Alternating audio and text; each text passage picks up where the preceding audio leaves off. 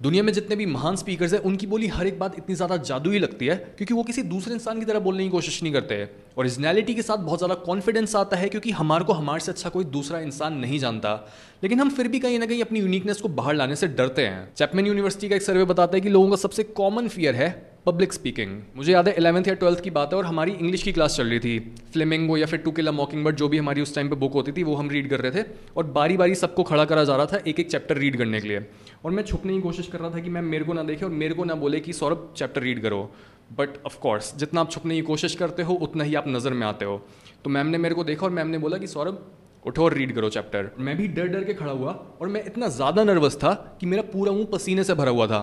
And just imagine वहाँ पे scene का चल रहा था। मेरे एक हाथ में बुक थी जिसको मैं टूटा टूटा पढ़ रहा हूँ और दूसरे हाथ में मेरे हैंके जिससे मैं अपना पसीना साफ़ कर रहा हूँ। और मैम ने भी ये देख लिया कि इसके बस की नहीं है और मैम ने इवेंचुअली मेरे को बहुत जल्दी बिठा दिया। नाउ अगर हम इस चीज़ को डीपली एनालाइज करें तो ये फियर ऑफ़ पब्लिक स्पीकिंग नहीं है। ये फियर ऑफ़ जजमेंट और फियर ऑफ़ स्टैंडिंग आउट है कि अगर मैं इन सब लोगों के बीच में खड़ा हूँ, इन सब की नज़रें मेरे पे हैं तो ये मेरे को जज करेंगे। अगर मेरे से कोई भी गलती हो गई तो मेरी बेइज्जती हो जाएगी। और लोग फिर मेरे से बात नहीं करेंगे और मेरे को अपने ग्रुप से निकाल देंगे। और ये जो हमारी एक्सपेक्टेशन होती है ना खुद से कि लोग हमें जज करेंगे ये चीज़ हमें और ज़्यादा इनसिक्योर अंडर कॉन्फिडेंट और बहुत ज़्यादा ऑकवर्ड बना देती है। That's why the first step to becoming a great speaker is being authentic अगर आप चाहते हो कि दूसरे लोग आपको एक्सेप्ट करें तो पहले खुद को एक्सेप्ट करना सीखो। जो भी आपको लग रहा है कि आपकी इनसिक्योरिटीज़ हैं या फिर इस वजह से दूसरे लोग आपको रिजेक्ट करेंगे उन चीज़ों को छुपाओ मत। क्योंकि जब भी आप अपनी इनसिक्योरिटीज़ को सप्रेस करोगे, तब आपका जो हेटर है वो दूर से देखेगा कि अच्छा ये इन चीज़ों के बारे में बात करने से डरता है और वो उन्हीं चीज़ों को पॉइंट आउट करके बोलेगा, देखा, मैंने तेरी चोरी पकड़ ली। इसके बजाय अपनी सारी इनसिक्योरिटीज़ को सबके आगे खोल दो कि हाँ ये है। हाँ मेरी हाइट कम है। हाँ मेरे बाल ऐसे हाँ। मेरी शक्ल ऐसी है। नाउ वॉट क्या हम इन्हीं चीज़ों के बारे में बात करते रहेंगे या फिर कैन वी मूव ऑन जब आप इस तरीके से खुद को एक्सप्रेस करते हो, तब आप बेसिकली अपनी हर बात पर अपना सिग्नेचर कर देते हो कि हाँ मैं इस तरीके से बात करता हूँ और ये मैं हूँ। अगर आपको मैं पसंद आया तो गुड अगर आपको मैं पसंद नहीं आया that's also fine number two know what you're talking about आपने कभी नोटिस करा जो घर पर बना हुआ जूस होता है, वो बहुत ज़्यादा डिफरेंट होता है मार्केट में मिलने वाले बॉटल जूस से? जो घर पर बना हुआ जूस होता है, वो बहुत ज़्यादा पल्पी होता है कभी कभी उसमें बीज आ जाता है और उसको पीने पर ही आपको पता लग जाता है कि इसमें बहुत ज़्यादा लाइफ फोर्स है और उसको पीने से आपकी हेल्थ इंप्रूव होगी। बट जो मार्केट में मिलने वाला बॉटल जूस होता है, उसकी एक सिप लेने पर ही आपको पता लग जाता है कि यार ये तो शुगर वाटर है और इसको अगर मैंने ज़्यादा पिया तो मेरी तबियत खराब भी हो सकती है। बिल्कुल ऐसे ही चाहे आप किसी टॉपिक की समरी के बारे में भी बात कर रहे हो बट आपको उस टॉपिक के बारे में एक्चुअल में कोई नॉलेज नहीं है तो ये चीज़ भी एक ऑडियंस क्लियरली पकड़ पाती है कि आप उस पूरे प्रोसेस से गुजरे ही नहीं हो जो उस लेवल की नॉलेज को निकालने के लिए ज़रूरी था और आप पक्का रट के बोल रहे हो। हमारे सेंसेस बहुत ज़्यादा शार्प हैं और जिस तरह से आपकी ज़ुबान पर एक नकली जूस की बूंद पड़ते ही, आप ये बता सकते हो कि ये एक असली फ्रूट का एसेंस नहीं हो सकता। बिल्कुल ऐसे ही जब भी कोई फूलिश इंसान कोई बात बोल रहा होता है डीप इन हमें पता लग जाता है कि यहाँ पर कोई गड़बड़ है, मेरे को वाइब सही नहीं आ रही और ये बंदा नकली है। Number three let the listeners appreciate your speech बहुत बार ये होता है, जब भी हम किसी ऐसे स्पीकर को सुनते हैं जो फट फट फट फट तेज़ी से बोल रहा होता है, तब हमें ये लग जाता है कि आर्टिकुलेट होने का मतलब ये है कि हम हर चीज़ को तेज़ी के साथ बोले हैं। बट इन रियलिटी एक अच्छा स्पीकर वो नहीं होता जो बहुत स्पीड के साथ हर शब्द को बोले। एक अच्छा स्पीकर वो होता है जो सुनने वाले के ऊपर एक इम्पैक्ट क्रिएट कर पाए और उसके फॉल्स बिलीव्स को तोड़ पाए।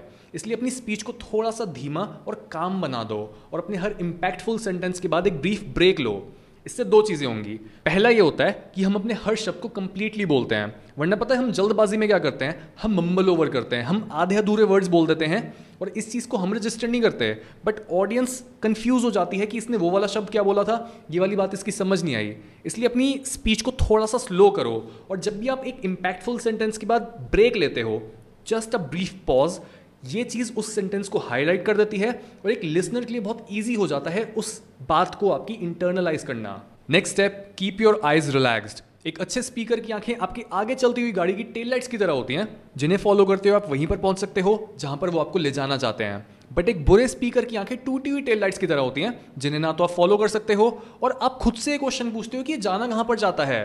एक बुरा स्पीकर इधर उधर देखता रहता है। वो आपसे आई कांटेक्ट मेंटेन नहीं कर पाता और अक्सर डर की वजह से उसकी आँखें ज़रूरत से ज़्यादा खुली रहती हैं। इसलिए अपनी आँखों को रिलैक्स रखो ताकि लोग आप पर ट्रस्ट कर पाएँ और जो भी आप बोल रहे हो, उसे वो समझ पाएँ। नेक्स्ट स्टेप स्पीक लाउडर बहुत बार ये होता है कि जो इंसान खुद को टोटली एक्सेप्ट करके नहीं बैठा होता, वो बहुत धीमी आवाज़ में बात करता है। वो बस उतना तेज़ बोलता है कि सामने वाला उसकी बात को सुन ले, लेकिन कोई भी आसपास खड़ा हुआ उसको अटेंशन ना दे, कोई भी उसको जज ना करे।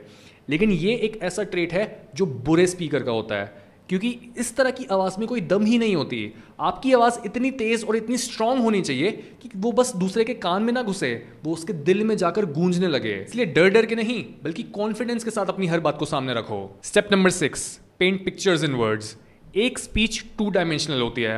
यानी जब भी आप कोई स्टोरी सुना रहे होते हो, आप ये बता सकते हो कि वो स्टोरी कितनी लंबी है और आप ये बता सकते हो कि उसमें क्या क्या हुआ। बट इस तरह की स्टोरी में कोई भी डेप्थ नहीं होती, कोई भी इसे एक्सपीरियंस नहीं कर सकता। किसी भी स्टोरी में डेप्थ आती है जब आप अपने वर्ड्स को यूज़ करते हो दूसरे इंसान के मन में सीन्स को बनाने के लिए। जैसे ये सोचो कि आपका, आपकी ज़ुबान एक पेंट ब्रश है और जो भी इंसान सुन रहा है आपकी बातों को, उसका मन एक कोरा कागज़ है, जिस पर आप अपने शब्दों के थ्रू पेंट कर सकते हो। कई शब्द ऐसे होते हैं जिन्हें हम जब भी बोलते हैं, तब वो सुनने वाले के मन में शब्द ही बने रह जाते हैं।